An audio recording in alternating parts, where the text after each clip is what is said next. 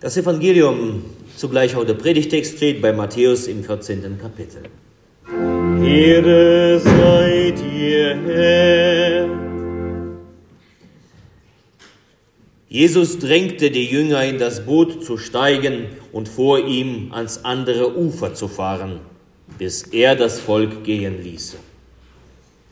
Und als er das Volk hatte gehen lassen, stieg er auf einen Berg, um für sich zu sein und zu beten. Und am Abend war er dort allein. Das Boot aber war schon weit vom Land entfernt und kam in Not durch die Wellen. Denn der Wind stand ihm entgegen. Aber in der vierten Nachtwache kam Jesus zu ihnen und ging auf dem Meer. Und da ihn die Jünger sahen, auf dem Meer gehen, erschraken sie und riefen, es ist ein Gespenst, und schrien vor Furcht. Aber sogleich redete Jesus mit ihnen und sprach, seid getrost, ich bin's. Fürchtet euch nicht. Petrus aber antwortete ihm und sprach, Herr, bist du es, so befiehl mir, zu dir zu kommen auf dem Wasser. Und er sprach, komm her. Und Petrus stieg aus dem Boot und ging auf dem Wasser und kam auf Jesus zu. Als er aber den starken Wind sah, erschrak er und begann zu sinken und schrie, Herr, rette mich. Jesus aber streckte sogleich die Hand aus und ergriff ihn und sprach zu ihm, du Kleingläubiger, warum hast du gezweifelt? Und sie stiegen in das Boot und der Wind legte sich. Die aber im Boot waren, fielen vor ihm nieder und sprachen, du bist wahrhaftig Gottes Sohn.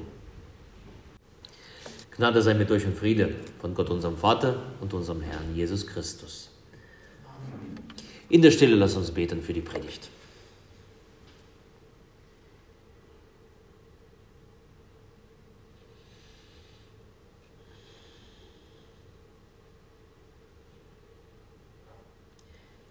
Herr, dein Wort ist meines Fußes Leuchte und dein Licht auf meinem Wege. Amen. Ich liebe diese Schiffsgeschichten in der Bibel, denn wie Paulus ja in dem Epistel ja uns sagt, ich will euch nicht verschweigen. Ich will euch nicht verschweigen, sondern ich will euch die Wahrheit sagen, so wie es tatsächlich ist, und nichts soll ausbleiben. Und so lehrt uns auch ebenso die heutige Geschichte, die Schiffsgeschichte, denn sie stellt uns die Frage, was ist ein Christenleben? Wie läuft das so alles in dem Leben eines Christen? Und ich sage immer wieder, das Leben eines Christen gleicht eben nicht einer Luxusreise auf Aida. Und ich will das nicht verschweigen, wie Paulus sagt. Es ist vielmehr eine Reise auf einem Schiff, wo man so einsteigt und dann einen Vertrag bekommt, wo man so unterschreibt, dass man den Reiseveranstalter von allen Garantien und allem Gewähr entbindet und in die stürmische See sticht.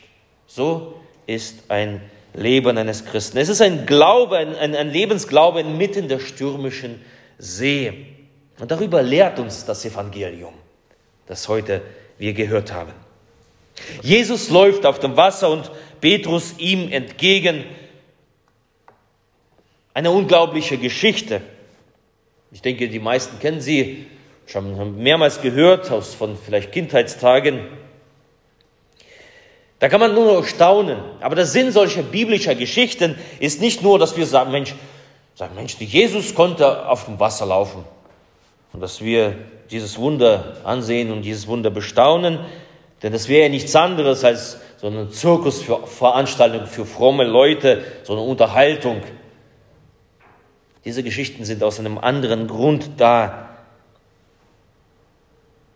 In Wahrheit erschließt uns so eine Geschichte, und besonders diese Geschichte von Petrus und Jesus auf dem See viel, viel mehr. Diese Geschichte lädt uns ein, darüber eben nachzudenken, wie das Christenleben ist, dahinter zu blicken. So lasst uns zugleich über dieses Wunder staunen. Ja, Jesus konnte auf dem Wasser laufen, tatsächlich. Und zugleich dieses Wunder, dieses Zeichen von hinten anschauen. Etwas uns zeigen lassen, Wichtiges über Jesus und den Glauben. Eben zu schauen, was ein Christenleben bedeutet. Tags zuvor hatten die Jünger schon ein mächtiges Wunder erlebt. Sie haben sich gewundert, als Jesus dann 5000 Leute mit ein bisschen Brot und ein paar Fische gespeist und satt bekommen hat. Doch nun lesen wir, Jesus lässt das Volk gehen und zugleich, das ist das Interessante, er drängt die Jünger ins Boot zu steigen. Er drängt sie. Er schickt sie ans andere Ufer. Sie sollen mit dem Fischerboot über den See Genezareth nach Kapernaum fahren. Eigentlich könnte man sagen, wie schon biblisch, Herr, bleibe bei uns, denn es will Abend werden und der Tag hat sich geneigt. Aber hier ist es eben anders. Jesus besteht darauf, er drängt, griechisch, er nötigt sie, in das Boot zu steigen, und er entfernt sich von den Jüngern. Er entfernt sich von den Seinen.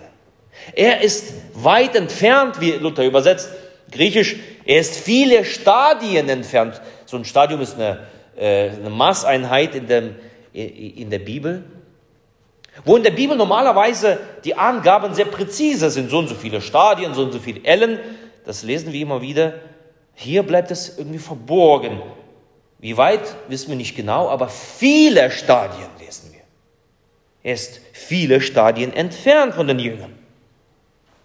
Und nun sind die Jünger übergeben, ausgeliefert den tosenden Wellen, den ungestümen Wassern und Sturm. Und sie sitzen in diesem kleinen Fischerboot, in diesem Kahn.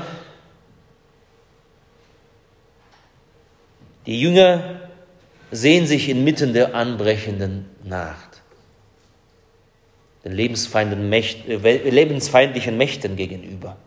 Das Wasser geht gegen sie, lesen wir. Die äußerste Not beginnt, Gefahr und Wellen verschlungen zu werden.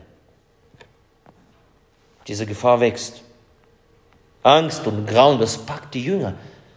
Sie kriegen Lebensangst. Ihr Lieben, wir sind es gewohnt zu sagen, Gott ist stets an meiner Seite. Gott verlässt mich nicht. Das lernen wir unsere Kinder. Oder Jesus sitzt immer im Boot. Das bringen wir unseren Kindern bei. Aber die Erfahrung und der Text, sie lehren uns auch andere Lebenssituationen, wo wir eben ganz allein sind, wo Jesus ganz weit weg ist.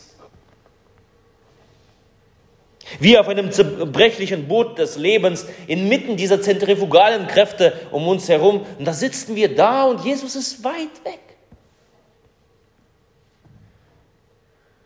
Aus welchem Grund auch immer, ob er selbst verschuldet, aus Ungehorsam Gott gegenüber, weil wir uns versündigt haben. Ja, damit verlassen wir die Nähe Gottes durch die Sünde. Oder wie hier im Text, weil Jesus sie drängte. Auf ein Drängen Gottes hin befinden wir uns in dem Boot inmitten der stürmischen See und Jesus ist weit weg. Gott ist weit weg. Die Nacht bricht ein, der Wind kommt auf. Das Wasser geht über uns. Das Wasser steht in der Bibel ja nicht nur für gute Dinge, nicht nur für Erfrischende, sondern das Wasser ohne Gott, ohne dass das Wasser mit Gottes Kraft gebändigt ist, steht es für lebensbedrohliche Kraft. Also die Sintflut, erinnern wir uns vielleicht. Das Wasser, das alles tötet. Es steht für Todesmacht, für Gefahr, für Chaos. Und hier finden wir wieder bestätigt das an Christen, an denen, die Jesus im Herzen tragen, die Jesus von Herzen lieben, die Angst, die Not, die Unruhe nicht vorübergeht. Auch Christen kommen inmitten hinein in diesen Sturm, in die Angst und in die Not. Es sind die elementaren Erfahrungen der Menschen, die Jesus nachfolgen wollen. Und Paulus sagt, ich will es nicht verschweigen. Warum sagt er das explizit so? Weil wir als Christen so das wegdrücken wollen. Das wollen wir nicht. Aber hier, Paulus sagt, ich will euch das nicht verschweigen. Ohne diese Erfahrung der Jünger, ohne diese Geschichte wäre das Evangelium nicht vollständig. Und ohne diese Erfahrungen ist auch keine Jüngerschaft möglich. Die echte Glaubenshaltung weiß darum. Sie malt eben nicht so ein verklärtes Bild eines bunten und fröhlichen Christlebens. Sie rechnet. Sie rechnet mit Ängsten und Todesnöten in dieser Welt. Wir haben eben keinen Anspruch auf einen leidenslosen, wie man heute so schon sagt, milden Verlauf.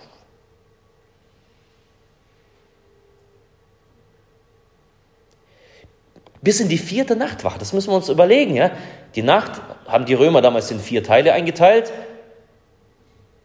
4 Viertel, und bis in die 4. Nachtwache, das ist ungefähr so zwischen 3 und 6 Uhr früh, schrien die Jünger, beteten, sie bangten um ihr Leben, sie hofften auf Hilfe und Rettung ihrer Seelen. Also das heißt, 3 Viertel der Nacht schrien sie durch. Das muss uns bewusst sein. Was heißt das, wenn wir es übertragen auf unser Leben? 3 Viertel der Nacht schreien sie und Jesus lässt sich nicht blicken. Es schien so, als ob Jesus sie verlassen hätte. Ja, Gott schweigt und er schweigt manchmal sehr lange. Eine ganze Nacht hindurch. 3 Viertel der Nacht. Er schweigt zu Schrecklichem und Grausigem. Er schweigt zu unseren Nöten. Das ist Normalfall. Ein Christenleben ist ein Leben in Seelenkämpfen und Glaubenskämpfen. Das ist so. Aber inmitten dieses Sturms, die Jünger blicken ja, woher kommt uns Hilfe? Ich hebe meine Augen auf zu den Bergen. Wo kommt bitte Hilfe her? Und sie sehen Jesus auf dem Wasser laufen. Und sie erschrecken. Das kann doch nicht wahr sein. Da läuft jemand über den Wassern. Ein Gesicht. Eine Vision. Phantasma auf Griechisch, also da steckt das Wort Fantasie. Also sie spinnen. Sie denken, dass sie spinnen. Da ist ein Traum. Aber das, was da läuft, ist eben kein Traum. Es ist Gott selbst, der über den Fluten zu ihnen herschwebt. Und wer die Bibel kennt, der weiß darum, dass dieses Wunder keine Effektherrscherei ist und sagt, Mensch, Jesus, du warst so mächtig, dass du über Wasser laufen konntest, sondern ein Bibelkundiger weiß darum, dass diese Geschichte uns versetzt auf die allerersten Seiten der Bibel, wo es steht, am Anfang schuf Gott Himmel und die Erde war wüst und leer, also es war quasi Tohu vor Bohu, es war Chaos, es war nicht schön und es lag Finsternis auf der Tiefe, also tiefe Nacht.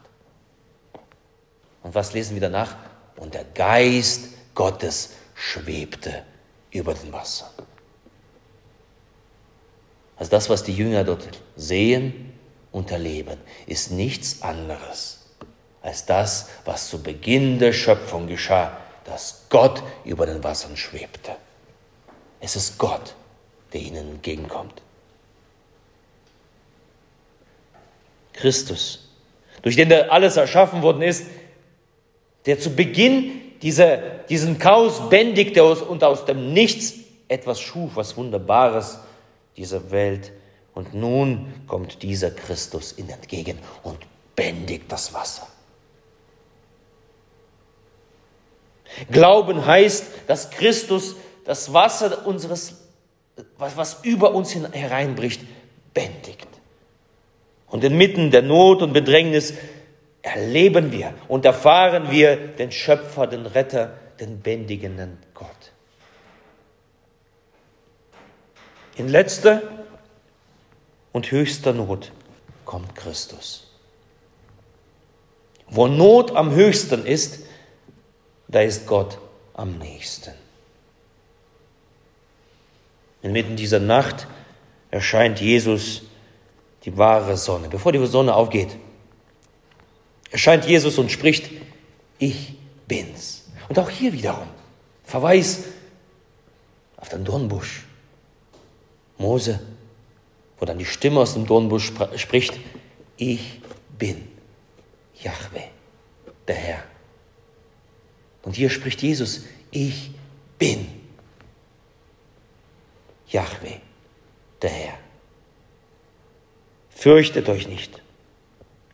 Habt Mut, das sind seine Worte. Glauben heißt Christus sehen in der Not. Ein wunderbares Weihnachtslied, ja, dieses: Ich lag in tiefster Todesnacht, ich lag in tiefster Todesnacht, aber dann, du warst meine Sonne. Die Sonne, die mir zugebracht Licht, Leben, Freud und Wonne. O Sonne, du das werte Licht des Glaubens in mir zugerichtet. Wie schön sind deine Strahlen. Durch das Dunkel der Todesnacht strahlt das Licht. Aber du musst erstmal die Todesnacht erleben. Und dieses Licht, das sieht Petrus in seiner Nähe. Herr, bist du es, so befiehl mir. Befiehl mir, zu dir zu kommen auf dem Wasser. Wie auf den ersten Seiten der Bibel, wo Gott spricht und befiehlt, es werde, und es ist dann am Ende da. Genauso hier, befiehl mir, damit es werde. Für mich ein neuer Tag, ein neuer Abend, ein neuer Tag. Und Jesus sagt: Komm her, komm her. Der Glaube des Petrus, der da aussteigt, es ist ein Glaube, der wagt. Und er löst sich vom vermeintlich Sicheren.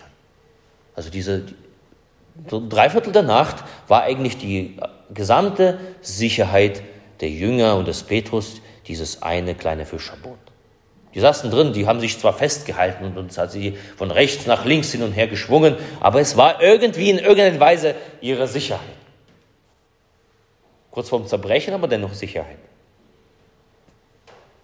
Und auf das Wort "Komm her" ist Petrus bereit, sogar seine letzte Sicherheit aufzugeben, auszusteigen und auf diesen Ruf zu hören und zu folgen. Ein Glaubensleben eines Christen heißt, auch die letzte Sicherheit aufzugeben, hinter sich zu lassen. Was vorher irgendwie Stütze und Sicherheit war, das lässt Petrus hinter sich und folgt dem Ruf. Und das gehört eben genauso dazu, ein Glaubensleben eines Christen, eines jeden Christen loszulassen und dem Ruf Gottes zu folgen. Aber es sind ja noch Wellen da. Der Wind. Petrus läuft. Er schaut nach rechts und nach links. Das Licht in der Mitte, aber rechts und links sind Wellen. Und sie erschrecken ihn immer noch, auch den wagemutigsten Gläubigen, auch den mutigsten und glaubensstärksten Christen, über die hereinbrechenden, überwältigenden Wellen. Es macht Angst. Es ist keine Schande, dass der mutigste Christ von Jesus genannt wird, dann: Du Kleingläubiger. Es ist keine Schande, zu zweifeln. Wenn du zweifelst und denkst, ich bin nicht gut genug, Petrus hat auch gezweifelt. Er hat auch Angst gehabt. Trotz dessen, dass er den Jahwe, der Ich Bin, Jesus vor sich gesehen hat, trotzdem zweifelte er, trotzdem hatte er Angst. Und dann geht er unter. Herr, hilf mir, rette mich. Das Interessante, das Schöne ist, und zugleich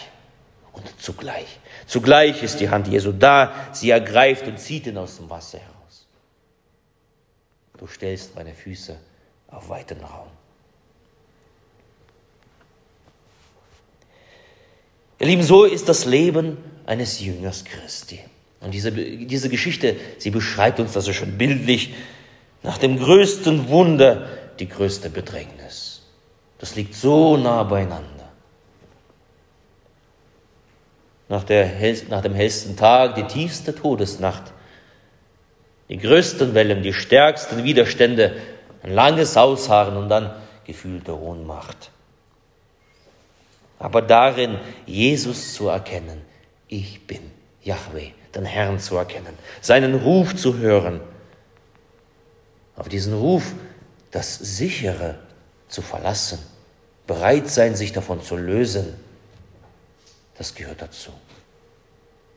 Christus entgegenzugehen, für Christus etwas zu wagen, auch mit einer Gefahr dessen, dass man fallen kann, dass man untergehen kann. Aber fallen und aufgehoben werden, hinausgezogen aus dem Wasser, das gehört dazu. Und am Ende, was hören wir am Ende? Am Ende steht die Anbetung und Bekenntnis. Am Ende steht die Erkenntnis schlechthin. Du bist wahrhaftig Gottes Sohn. Am Ende erkennen sie das. Am Ende dieses Zyklus erkennen sie das. Aber das ist wie Stufe für Stufe nach oben. Ohne die Stufe zwischendurch erkennst du es nicht. Es funktioniert nicht. Geht nicht. Stufe für Stufe zur Erkenntnis. Du bist wahrhaftig Gottes Sohn. Nichts weniger ist ein Christenleben. Es ist ein Glaube inmitten der stürmischen See. Und der Friede Gottes, der höher ist als alle Vernunft, bewahre eure Herzen und eure Sinne in Christus Jesus. Amen.